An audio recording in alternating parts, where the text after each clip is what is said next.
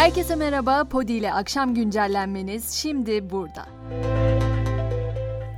Deprem bölgesi hala beşik gibi. Bugün 17.49'da Kahramanmaraş yine 4,9 büyüklüğünde bir depremle sallandı. Akşam 19.25 sıralarında ise Akdeniz'de 5,3 büyüklüğünde bir deprem meydana geldi. Avrupa Birliği Kahramanmaraş AFAD'a 500 acil durum barınma ünitesi gönderdi. 5 kişilik bir ailenin barınabileceği üniteler güneş panelleriyle kendi elektriğini de üretebiliyor. Deprem bölgesinde yıkılan binalarla ilgili soruşturmalar da elbette devam ediyor. Bu kapsamda 279 kişi tutuklandı. Şüphelilerden 22'sinin yurt dışında olduğu, 51'inin ise öldüğü tespit edildi.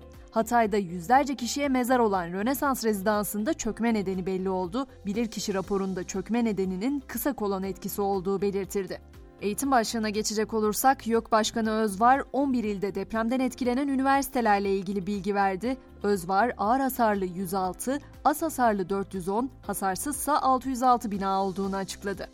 Seçim gündemine bakacak olursak resmi gazetede yayınlanan seçim takviminin 18 Mart'ta başlamasıyla 19 Mart'ta Cumhurbaşkanlığı için YSK'ya adaylık başvuruları başlayacak.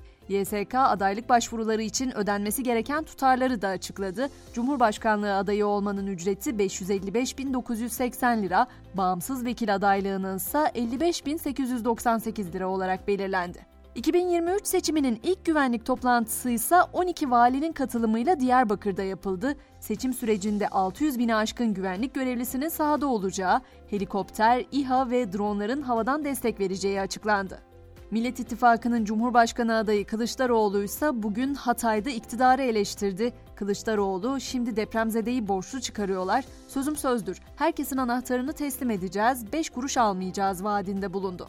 Fiyatı makul olacak denilen yerli otomobilimiz TOG'un fiyatı da sonunda belli oldu. TOG'un standart menzilli modeli 953 bin liradan, uzun menzilli modelinin fiyatı ise 1 milyon 215 bin liradan satışa sunulacak.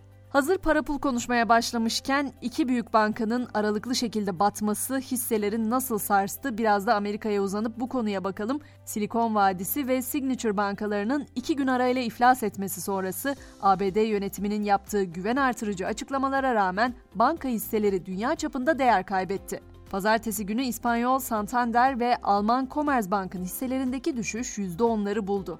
Sadece bankacılık sisteminde değil, gerçek anlamda da bir fırtına var ki o da Freddy kasırgası. Malawi'de Freddy kasırgası nedeniyle en az 99 kişi yaşamını yitirdi, çok sayıda kişi ise kayıp. Ayrıca taşkın ve selden ötürü bazı bölgelere erişim de sağlanamadığı belirtiliyor.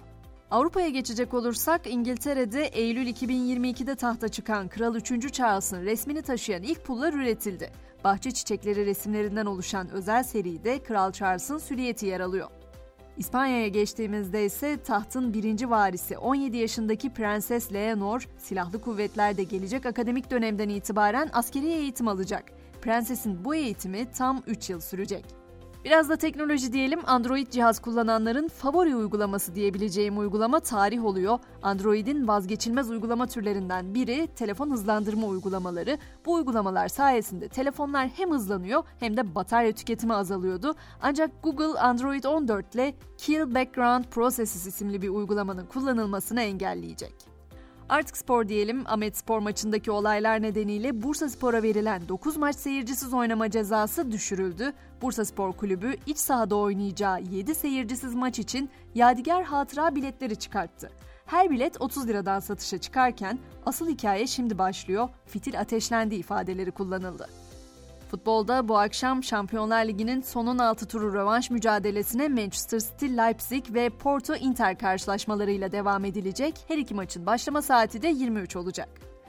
Ve özellikle pandemiden sonra her işin başı sağlık sözünün anlamını daha iyi kavradık diye düşünüyorum canını dişine takarak çalışan tüm sağlık çalışanlarımızın tıp bayramını kutlayarak güncelleni noktalayalım istiyorum. Beni Türk hekimlerine emanet edin diyen ulu önderimiz gibi her bir sağlık çalışanımızın kıymetinin unutulmadığı günler diliyorum.